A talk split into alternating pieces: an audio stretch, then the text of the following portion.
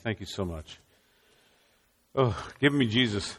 That is a prayer of all of our hearts, I believe. You know, last week we looked at the wisdom, at wisdom through Solomon's eyes, and saw what he did with it. And uh, I heard a reference this week about dark times that we're currently navigating as a world in this pandemic. Well, today we're going to look in the book of Ruth. That's immediately following the book of Judges. And in this dark time of our world, this pandemic, through the story of Ruth, we're going to look at, uh, at, at a few things like redemption, uh, loyalty, and kindness, and especially God's sovereignty. Now, the 400 years that are covered by the book of Judges, the period of the Judges, was a dark time in Israel's history as well, about 1500 BC through 1100 BC.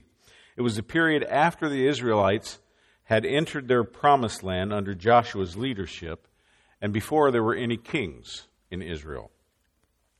And the last verse of the book of Judges, just before the book of Ruth, reads this way It says, In those days there was no king in Israel.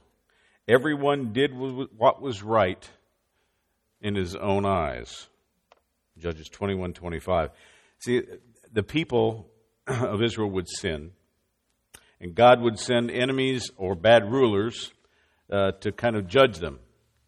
Then the people would cry out for help, and God would show mercy and send a judge to deliver them. And then they would rebel again. And then the whole process would start again. Now, to all outwardly or all worldly outward appearances, God's plan for righteousness and glory in Israel seemed to be failing. But the next book, the book of Ruth, where we are today, gives us a glimpse of God's hidden work during the worst of times. So if you look at the last verse of the book of Ruth, chapter 4, verse 22, you find a child is born to Ruth and to her husband Boaz. His name is Obed. When he's grown, he has a son named Jesse, who later has a son. Actually, he has a whole bunch of sons and his youngest one is named David. That would be King David, who would lead Israel to great heights of glory. One of the key messages of this book of Ruth is what we're going to look at today God is sovereign, God is at work. Even through the darkest of times, even through the sins of his people, he continues to plan for their glory and his. I would hope that we can find that message a little reassuring today in spite, in spite of our dark times. Even when you might think that He's abandoned you, or even when you might think He's working against you, God is laying the foundation for your greater fulfillment and for your blessing. But as we see today, He's also kind of pushing us to make decisions in our lives. And we're going to see today what a huge difference even just one of those little seemingly innocuous decisions can make for our future. Don't, don't you just hate decisions? Uh, cheese or no cheese? Regular, decaf. Dare I say it? Democrat, Republican? Maybe I should just call them choices. But our lives are made up of decisions, of, of choices that we make. Thinking back, we can probably all come up with a list of choices that we're pretty proud of. And there's probably more than one that we're not so proud of. In our profile of, in faith today, though, we're going to be looking at a couple of young women who had to make decisions that would ultimately determine their destiny. And we're going to start, first of all, with a not so young woman, Naomi. She had made a decision to leave her home in Israel with her husband, Elimelech. In the first five verses of the book of Ruth, we find that there was a famine in Israel. And rather than wait for God, God's deliverance from that famine, Elimelech and Naomi decided to move to a neighboring country, Moab. It's a pagan land. And uh, these people were enemies of the people of Israel. Their two sons, while they were there, married Moabite women. Orpah, and that's Orpah, not Oprah, and Ruth, Naomi's husband. Now, her husband, I'm sorry, Naomi's husband, Elimelech, dies, as do her two sons, leaving both Orpah and Ruth and Naomi, Naomi all as widows. No protector, no family, no provider, no children. Naomi decides then that she should probably be better served if she went back to her homeland, Israel. And her two daughters in law must decide whether they're going to go with her or if they're going to stay. Imagine yourselves, if you will, just for a moment, in Naomi's predicament.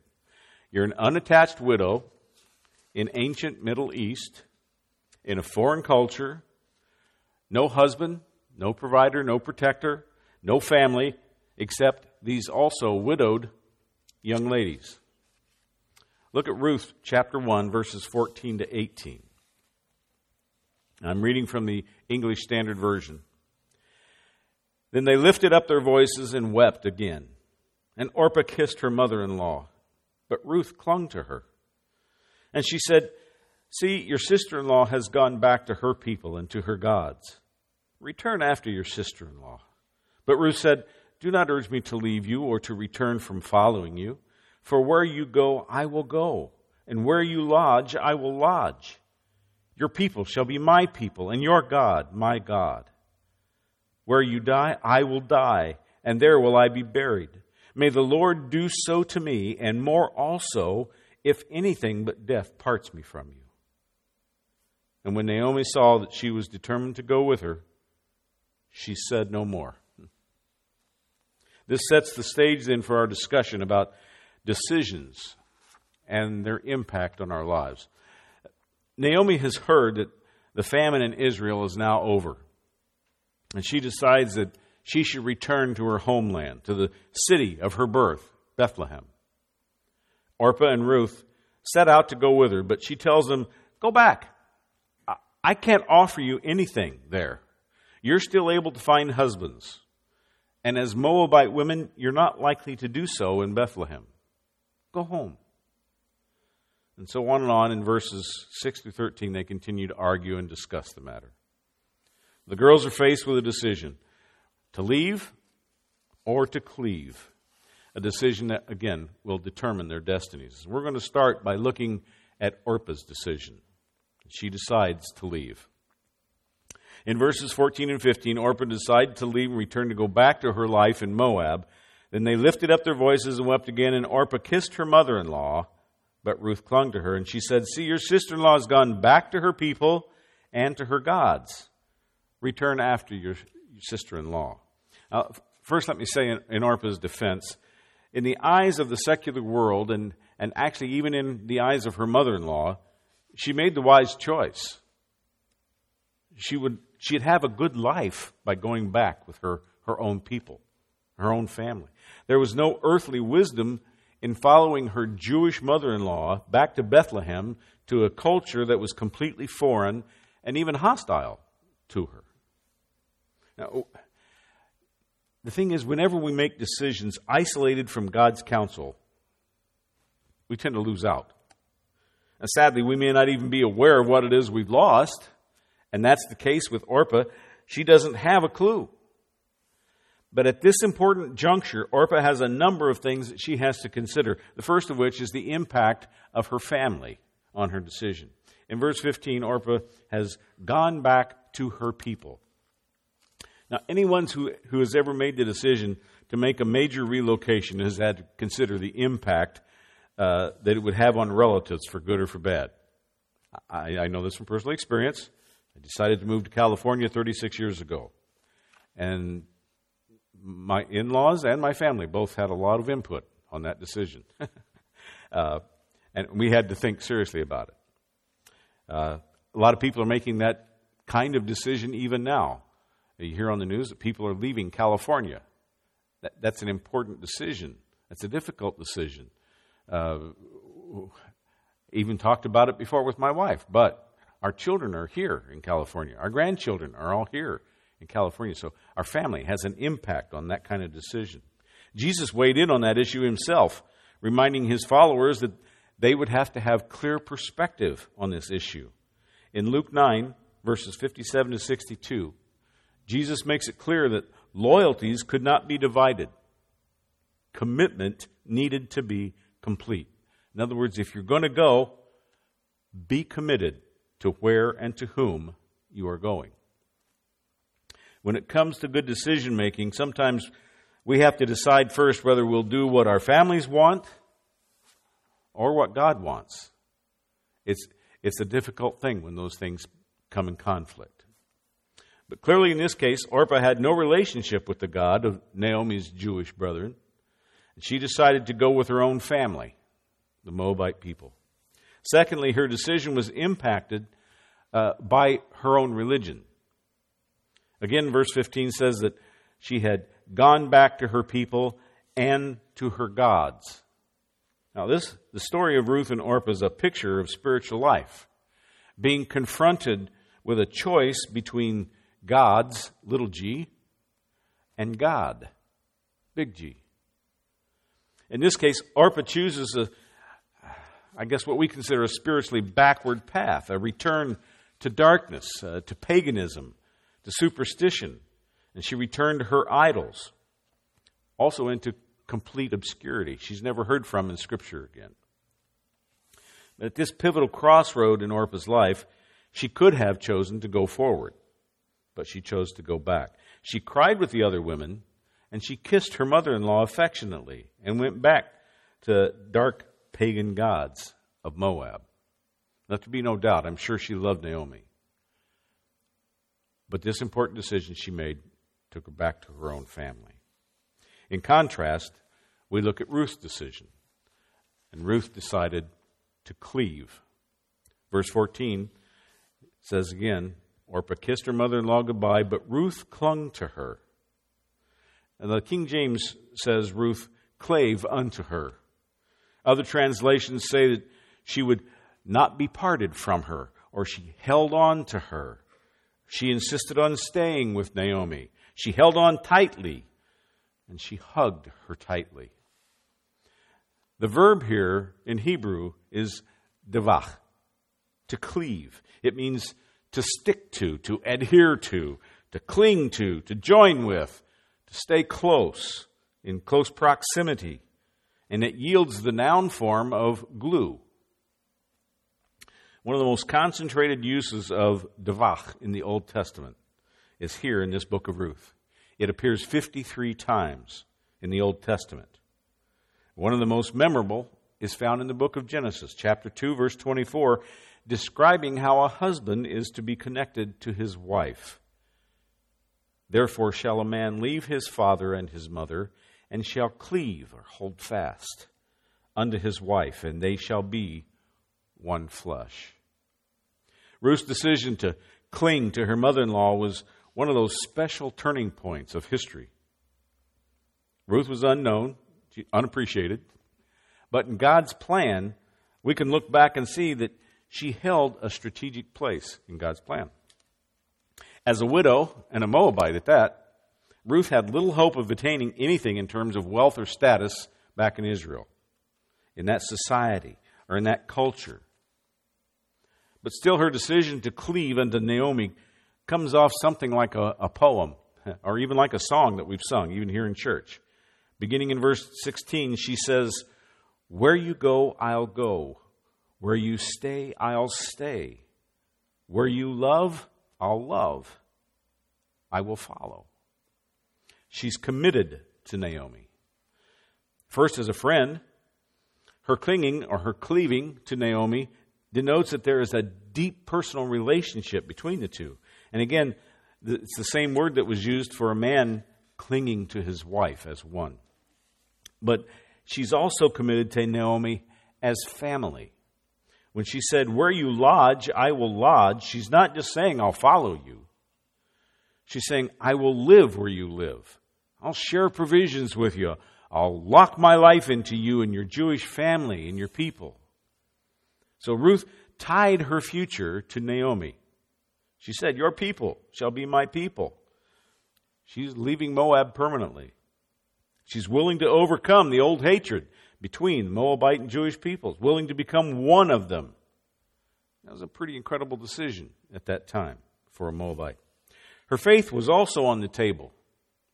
She said, Your God will be my God. She was leaving behind the idols of Moab, including Chemosh. That was a god that uh, was offered sacrifices of newborn children. Finally, Ruth was making her commitment a lifetime commitment. Verse 17. She promises, Where you die, I will die, and there will I be buried. Nothing will come between us, not even death. I want to be with you in life and in death, and I'll be buried where you are buried. Similarly, there comes a time in our relationship with God when it comes down to doing, not just feeling. Ruth and Orpah felt the same way about Naomi, but Ruth did differently than Orpah. Sometimes, sometimes as Christians, we, we tend to be content with just having Christian feelings, uh, a feeling, a love for God, or a love for God's Word, or a love for His people. But the decisive question for us is will we, be doers of the Word, not just hearers of His Word, as in James 1.23. I'm sure that we're all thankful that God didn't just feel love for us. Instead, God so loved the world that he gave. He gave his only son. I've preached and counseled many times in my years of ministry that love is a verb. It, it requires action. It's not just a feeling, it's not a noun. Ruth demonstrated her love, her willingness to make a costly commitment.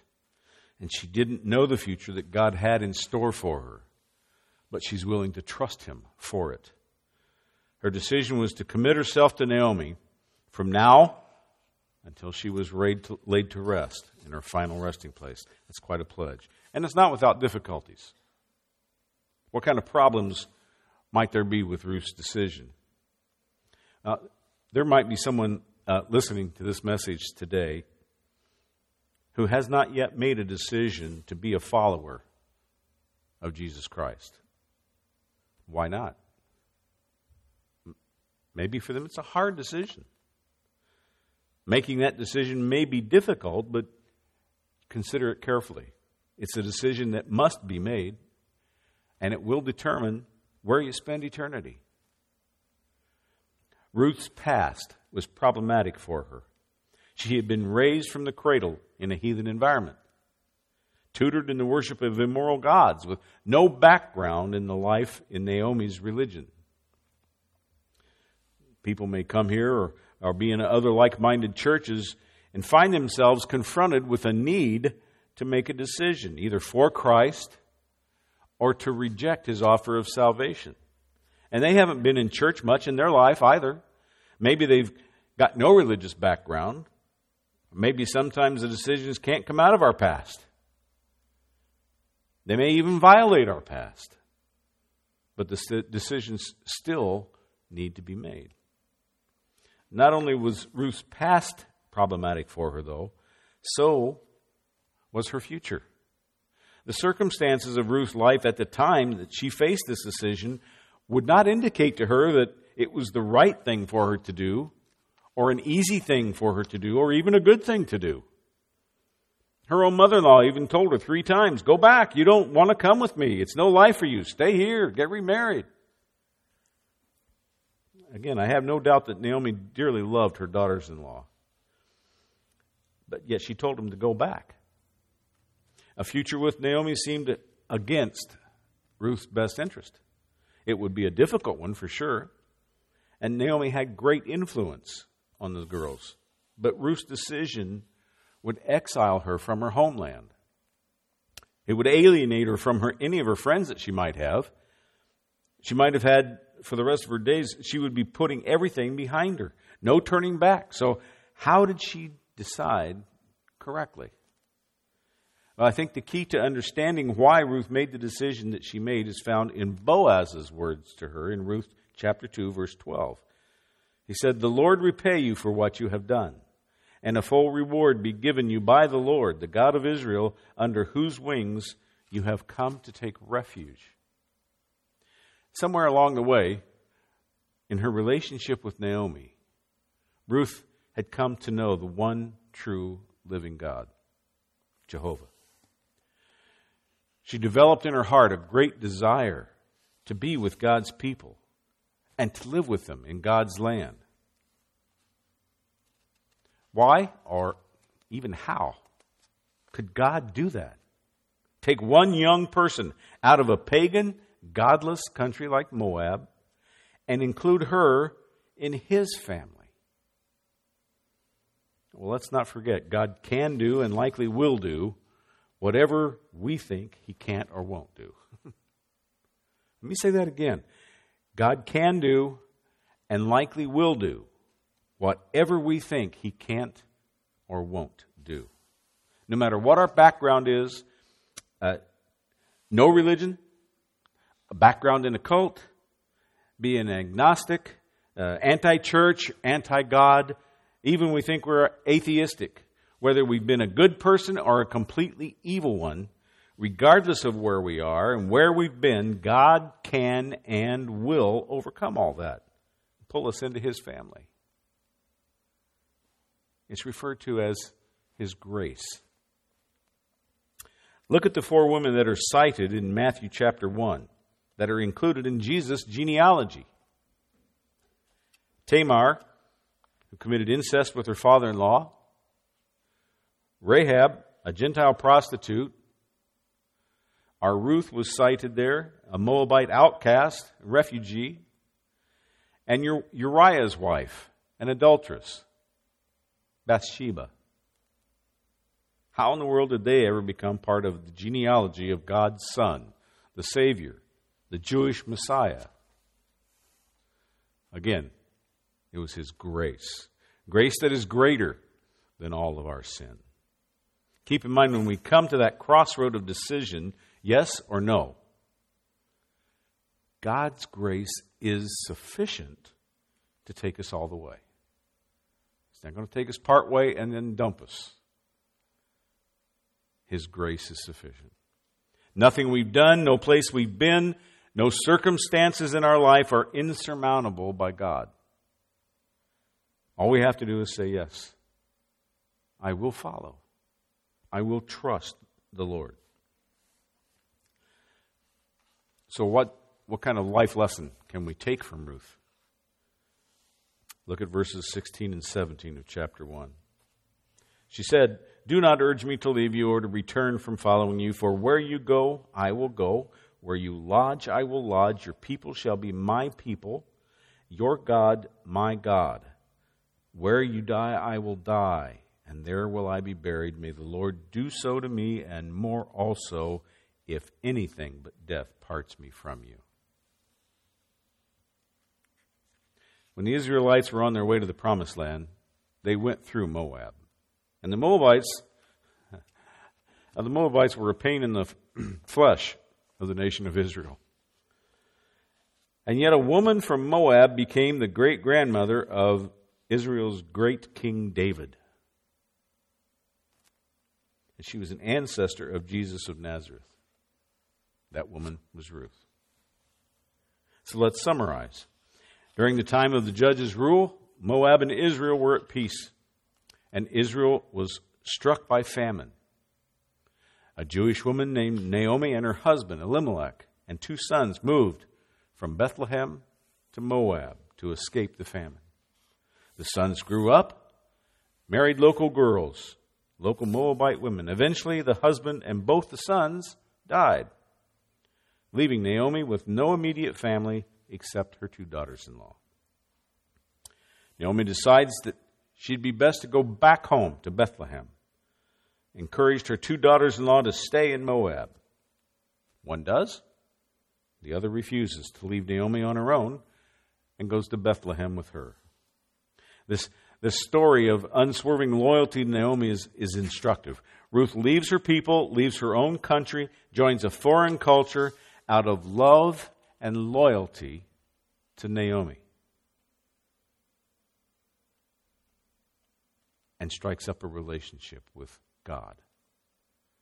When they get to Bethlehem, Ruth works hard to support herself and her mother in law by gleaning uh, grain in the fields of a relative of Naomi's named Boaz, a wealthy, benevolent landowner. Her hard work and loyalty attracts Boaz's attention.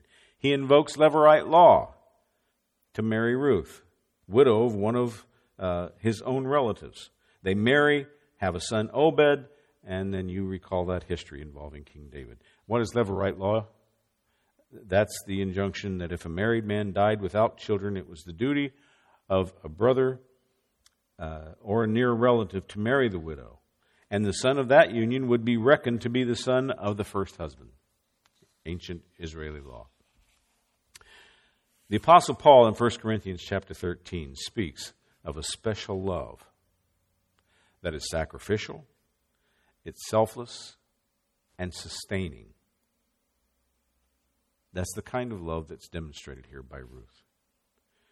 Rather than leave Naomi to fend for herself, Ruth gave up the comfort of home to enter an unknown and unpredictable future. She did it by faith and trust. And that was a sacrifice that God richly rewarded. Let me close with this. God will also reward you for exhibiting that kind of love for Him and for others.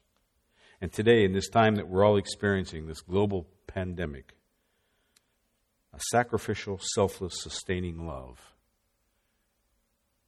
is needed.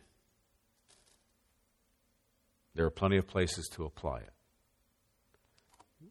God blesses faithful devotion to Him and to others. Would you pray with me as the team comes? Lord, thank you for the story of Ruth, her love for her mother in law, her love for you, her willingness to commit to Naomi, for this instruction of how a devoted, selfless, sacrificial, sustaining love is subject to reward and blessing from you. May we find ways to apply that to people around us even today in these times. In Jesus' name, amen.